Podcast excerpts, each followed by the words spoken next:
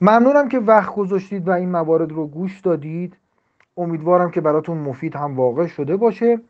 البته کار از دو روز دیگه کار اصلی از جلسات که به صورت یک روز در میون هست شروع میشه. ولی اینجا خواستم یک رودمپی بدم یک نقشه راهی بدم یک چیزی رو بگم که قراره با هم کجا بریم. از اینجا تا شمال که می‌خوایم بریم از کدوم مسیر می‌خوایم بریم؟ کجا می‌خوایم بشینیم؟ کجا می‌خوایم پاشیم؟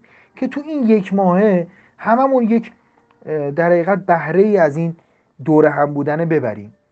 و صرف این که مثلا فرض کنید یه گروه واتساپی بزنین هر کسی از راه برسه یه عکسی اونجا بندازه و یه یکی مثلا بزنه نمی‌دونم کرونا زیاد شده یکی بزنه نمی‌دونم این کم شده و یکی بگه گرونی شده و اینا سودی نداره.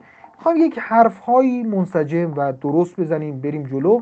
و باز هم گفتم ما متکلم وحده نیستیم هر کدوم از دوستان می‌تونن نظرشون رو بگم. فقط در قالب همین مباحثی که مطرح میشه. و مهمتر از اون در وایس بعد بگم